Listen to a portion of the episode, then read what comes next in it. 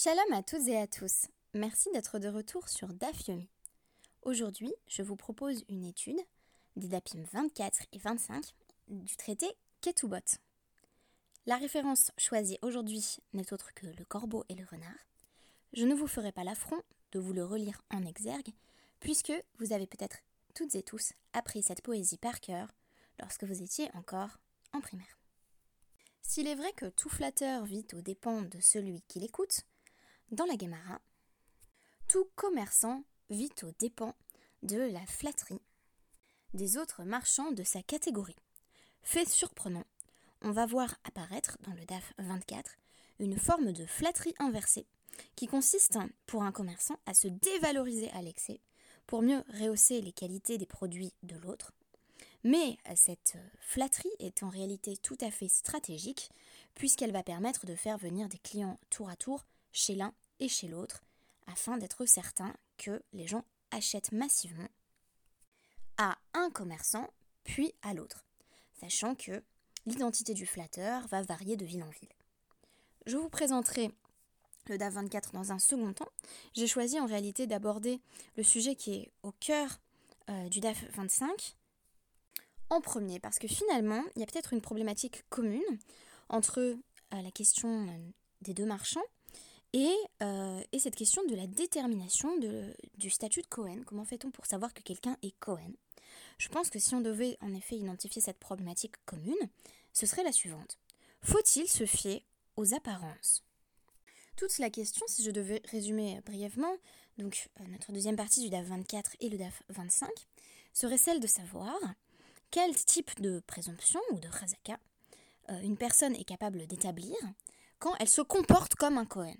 Il y a un certain nombre de gestes sociaux qui permettent d'identifier extérieurement le Kohen. Un Kohen, par exemple, mange de la terouma, consomme une partie sanctifiée de la récolte qui lui a été spécifiquement consacrée. Un Kohen fait Nesiyat Kapaim. Il tourne ses mains vers les bénis Israël pour les bénir. Alors, question dans la Guémara, Mahou les ha'alot. Comment est-ce que littéralement on le fait monter? C'est-à-dire comment est-ce qu'on affirme à coup sûr qu'il s'agit bien d'un Kohen? Donc c'est une question de yihusin, c'est une question de lignée. Est-ce qu'on peut affirmer qu'il appartient pour sûr à une lignée de Kohanim parce qu'il se comporte comme un Kohen? On pourrait envisager un cas de personne qui se fait passer pour un Kohen ou qui reproduit des gestes de Kohen en pensant que ses parents, ses grands-parents étaient Kohanim, mais cette personne serait en réalité dans l'erreur, pour des raisons indépendantes de sa volonté. Alors est-ce que vivre et agir comme un Kohen suffit à être un Kohen? La réponse, comme très souvent dans la Gemara, c'est oui, mais pas vraiment. Donc, pour résumer en réalité les enjeux de notre DAF, je voulais citer un passage du Mishneh Torah. Donc c'est Isure Bia 24, où on nous dit « En ma'alin leichosin » Lo minesiat kapaim, velo mikriya batora rishon, velo mechiluk terouma bevet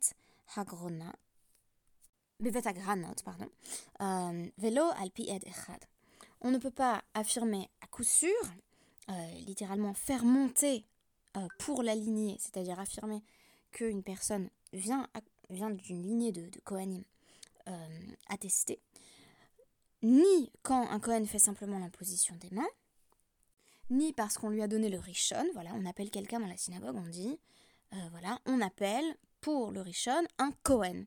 Donc a priori, les gens dans l'assemblée se disent, il est bien Kohen, ça a dû être vérifié. Mais en réalité, nous, dans notre synagogue, Shabbat, on a appelé un Kohen, on n'a pas demandé à voir des papiers, la fortiori Shabbat, pour attester du fait qu'il s'agissait d'un Kohen. S'il faut, la personne qui est montée en tant que Kohen nous a menti, a dit être Kohen et n'était pas Kohen.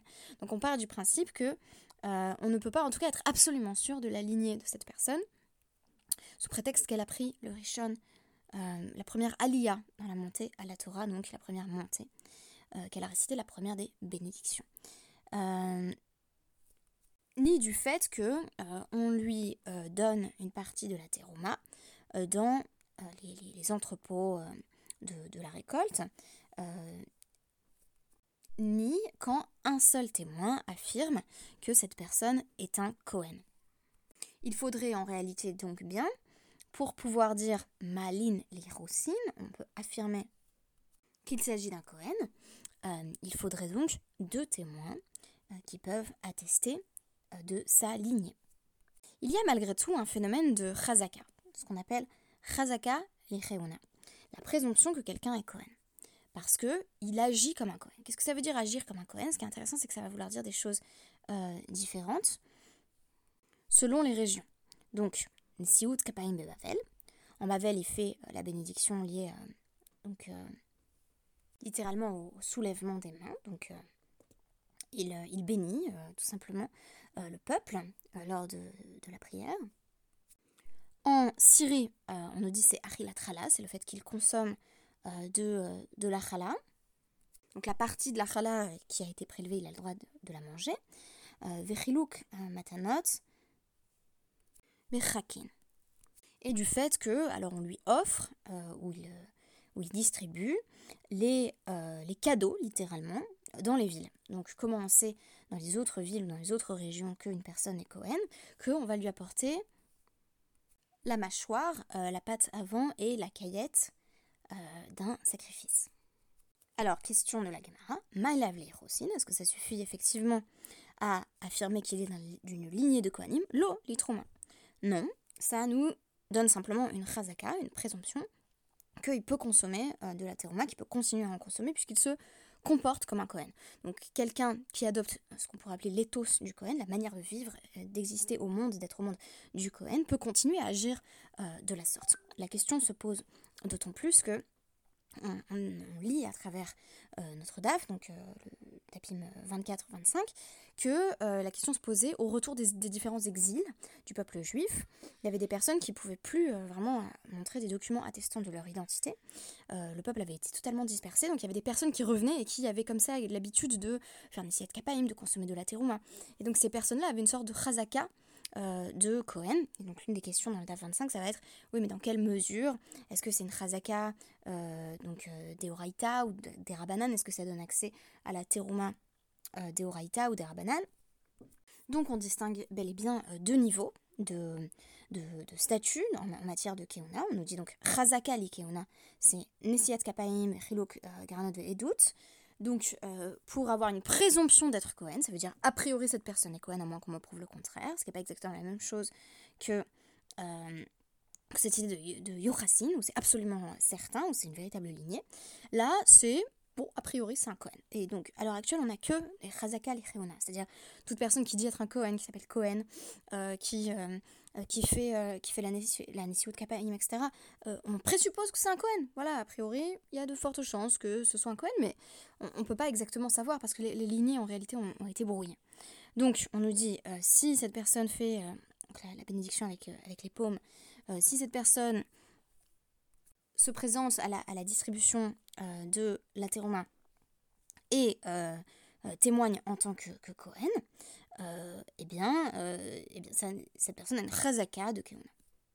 Alors on nous dit, et là, varik amar Nesiyat Kapaim ki edut ma edut les yohassines af Nesiyat Kapaim les yohassines. Est-ce qu'on pourrait pas dire que selon donc le Tana, la personne qui enseigne cet enseignement, le lever des mains, c'est comme le témoignage, c'est-à-dire que de même que le témoignage, quand une personne témoigne en tant que Kohen, ça suffit à dire qu'il est Kohen, et bien de même, le lever les mains, la bénédiction des mains sur le peuple, pourrait signifier que c'est concrètement un Kohen. Alors on nous dit, lo, edud, haba'a, mikoa, chazaka, ka chazaka.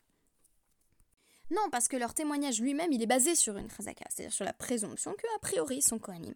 Et donc ça a le même statut, ka chazaka, c'est comme la présomption qui permet d'affirmer qu'il s'agit de Kohanim.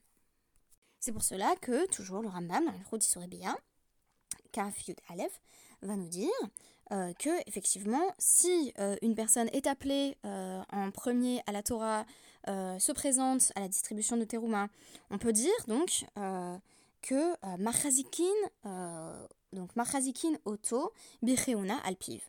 On suit la présomption qu'il s'agit d'un Kohen à partir de sa bouche, de ses propos, et c'est la même chose Bilvia.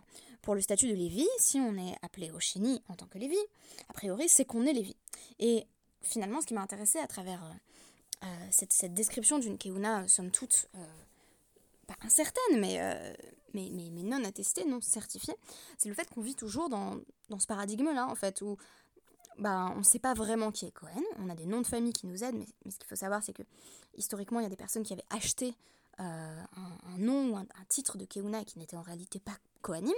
Donc, dans les Kohanim qui sont parmi nous, il y en a peut-être des vrais et des faux, mais même les faux, en quelque sorte, ont une présomption de Kehuna parce qu'ils vivent comme des Kohanim. Alors, on n'est pas loin de dire, in fine, que et Kohen qui vit comme un Kohen se comporte comme un Kohen, du moins cette personne bénéficie d'une razaka qui ne saurait être entamée ou entachée que par des preuves contraires. Voilà, si on pouvait dire par exemple à tel siècle, on voit que c'était pas vraiment un Kohen. Alors là, on pourrait justement détruire cette razaka, mais on n'est plus dans un univers où on peut dire en tout cas qu'on a une certitude absolue. Les yohassines pour la lignée, c'est-à-dire que avant les exils, on imaginait qu'il y avait des familles de Kohanim bien connues, qui avaient d'ailleurs un service à remplir bien précis dans le temple, et ces traditions-là se perdent quelque peu à partir du moment où on a dispersion des Kohanim, et c'est une réalité dans laquelle nous sommes toujours plongés. Alors, ça nous amène maintenant à nos marchands. Donc, la question est liée à celle de la possibilité de témoigner du statut de Kohen, puisqu'on nous dit donc Tanou Rabbanan. Il y a un enseignement qui est rapporté dans une baraita, je rétropédale jusqu'au DAF 24. Ani Kohen ve Chaveri Kohen. Donc c'est une personne qui dit je suis Kohen et mon ami est un Kohen aussi. Et donc ils sont deux à se rendre au Beth Din à faire le même témoignage. On nous dit leur témoignage y vaut à chaque fois pour l'autre personne. Neeman la Chilo Betrouma. On les croit, du moins pour consommer de la terouma, mais on ne les croit pas pour épouser une femme. Ça ne veut pas dire qu'ils n'ont pas le droit d'épouser de femmes, ça veut dire qu'on ne peut pas affirmer qu'ils sont véritablement d'une lignée de Kohanim certaine et inattaquable. Hachiyu Shlosha, jusqu'à temps qu'il y ait un témoin supplémentaire qui vienne dire « Oui, c'est vrai, un tel est Kohen », parce qu'on ne peut pas se compter soi-même dans le témoignage. Enfin, on a tout intérêt à dire « Je suis Kohen ». Donc, il faudrait l'ami Cohen et une personne en plus qui vient dire effectivement je suis Cohen. Et Rabbi Yehuda de répondre Af enoneman leachilo bitruma achiyu shlosha. On ne croit pas les deux hommes qui témoignent l'un pour l'autre, à moins qu'il y en ait un troisième, donc un témoin supplémentaire qui vienne dire effectivement ils sont bien Kohanim, de sorte qu'il faut qu'il y ait deux témoins qui témoignent pour chaque homme. Chaque homme qui prétend donc être un Cohen. Donc Rabbi Yehuda est ici plus strict que Rachamim, puisque Rachamim, ils vont quand même permettre à un Kohen de consommer de la terouma, de la nourriture de Kohen, sur la base du témoignage de deux personnes. Donc, en gros, soi-même, je suis Kohen et mon ami est Kohen, et donc l'ami vient dire la même chose. Donc, en gros, c'est comme une sorte de témoignage d'un seul homme. Alors, question de la Gemara, les mémras des Rabbi Yehuda, Chayesh les Gomlin, ve Rabbanan, lo Chayeshi les Gomlin. Est-ce qu'il faut dire ici que Rabbi Yehuda, il a un soupçon de collusion, c'est peut-être un anglicisme, je devrais dire un soupçon de connivence ou de complicité dans le mensonge entre les deux Kohanim. On prend deux amis qui ne sont pas du tout Kohanim, ils se disent « Tu sais quoi, on va aller au Beth Din, toi tu dis que toi t'es Kohen et que moi je suis Kohen, et moi je dis la même chose. » Donc il pourrait y avoir connivence dans le mensonge ici.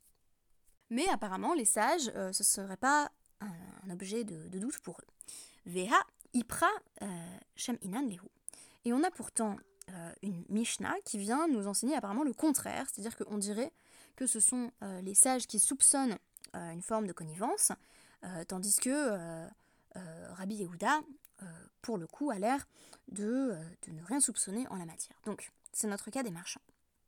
Donc, j'y viens à Hamarin, chez Nichnesu Laïr, Ve Amar Echad Mehen, chez Li Hadash, Ve Shel Chaveri Yashan. Donc, il y a deux marchands qui s'appellent des Chamarim parce qu'ils véhiculent leurs marchandises sur des ânes. Ils rentrent dans une ville et il y en a un qui se met à dire, alors là vraiment au marché, vous savez, il y a des gens qui crient « Frais mes melons ». Ah bah là, c'est le contraire. Donc, techniquement, il dit chez les Khadash, moi ce que j'ai c'est nouveau, mais ce que vend l'autre marchand là d'en face, c'est vieux. Alors la première fois que j'ai lu ça, je me suis dit, ça doit vouloir dire, ce que j'ai c'est plus frais que que mon copain, donc venez acheter chez moi. En réalité, ce n'est pas ce que cela signifie. Le commentaire d'Adin Steinzel, son édition Art Scroll, explique que cela signifie en fait, mes produits sont moins bons parce qu'ils datent que de cette année, donc ils n'ont pas encore totalement séché et donc ce n'est pas de l'excellente qualité, tandis que ce que vend l'autre marchand là-bas, eh bien en réalité c'est déjà sec et donc plus durable. Et donc on dit on ne le croit pas. Rabbi Yehuda Omer, mais Rabbi Yehuda il croit le marchand. Donc la question c'est, est-ce qu'il n'y aurait pas eu entente entre les deux marchands? C'est-à-dire que c'est comme dire frais mes produits, mais là quand on dit frais mes produits, si les deux crient ça, ben, ils sont en concurrence. Donc qu'est-ce qu'ils se disent? Ils se disent, bon toi tu prends une ville, moi je prends l'autre. On rentre dans la première ville, moi je dis mes produits c'est pas très bon, allez voir à côté. Donc tout le monde se précipite chez l'autre, parce qu'en réalité en dévalorisant ses propres produits, en flattant ceux de son collègue, le marchand a fait preuve de ruse et les gens vont se précipiter chez celui qui a les meilleurs produits de façon incontestée. Et dans la ville suivante, on inverse. Alors c'est une méthode comme une autre pour vendre, ça semble assez inhabituel, mais on envisage qu'il y a une possibilité effectivement de connivence entre les marchands. Alors, question, pourquoi est-ce qu'une fois Rabbi Yehuda semble ne rien soupçonner et dans l'autre cas, il y semble sensible? Alors pour expliquer cette contradiction, les Rachamim vont reprendre la seconde partie de la déclaration, où le marchand dit « Sheli eino metukan, veshel chaveri metukan, eino neeman ». Donc si la personne dit le mien n'est littéralement, les miens ne sont pas prêts, donc les produits que je vends ne sont pas prêts, donc la terouma n'a pas encore été prélevée dessus, mais sur ceux que vous allez acheter, c'est mon collègue, la terouma a déjà été prélevée.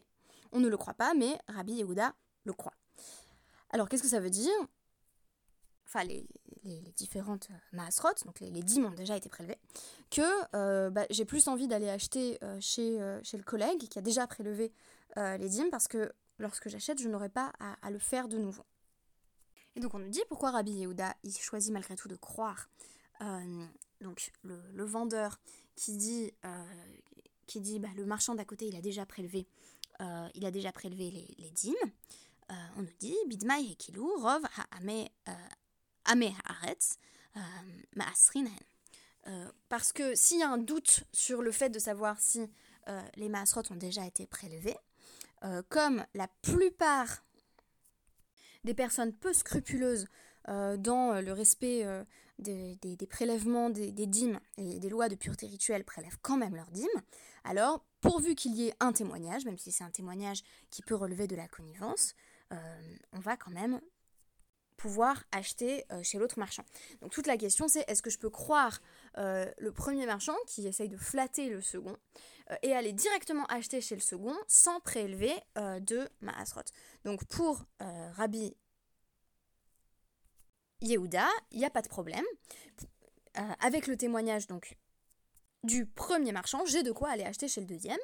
De manière générale, je craindrais qu'il n'y ait connivence entre les deux, mais ici comme la plupart des gens ont quand même le soin de prélever leurs dîmes, je pars du principe que le deuxième marchand les a lui aussi bien prélevés.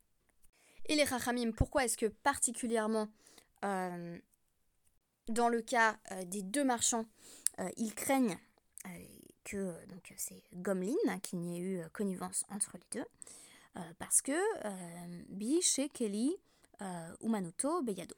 Parce que chacun a littéralement donc les instruments de son négoce dans les mains, donc l'instrument de son travail dans les mains.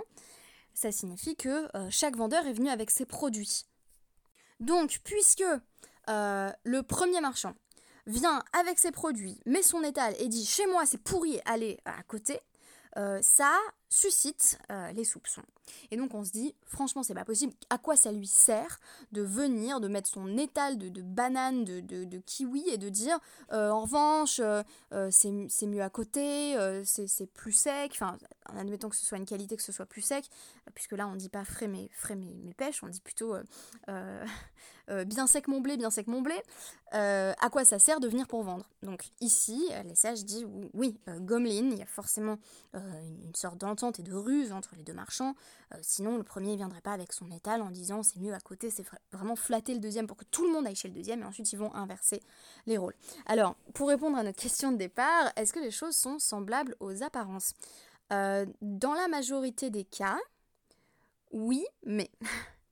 Donc, une personne qui vit comme un Kohen finit effectivement par avoir une razaka de Kohen, une sorte de présomption, qui n'est pas une certitude, mais qui, malgré tout, permet au Kohen de continuer à se comporter en tant que Kohen, de prendre en charge l'éthos du Kohen. Mais là où on verrait que quelqu'un porte un discours qui semble clairement à son avantage ou à son désavantage, on peut avoir un soupçon de Gomlin comme les sages. On peut donc affirmer qu'il semble y avoir anguille sous roche. Il n'en demeure pas moins que les sages ne prennent pas en compte la possibilité que, en dehors du contexte marchand, où on peut aller très loin pour vendre, deux personnes s'accordent pour dire bah voilà, on va aller au Beth Din et faire croire l'un l'autre qu'on est des Kohanim sur la base d'une supercherie. Cela ne semble pas effectivement effrayer les sages en la matière. Donc la plupart du temps, sauf exception, on peut croire les gens quand ils disent qu'ils sont ce qu'ils sont. Ce qui pose la question évidemment passionnante de l'identité de manière générale.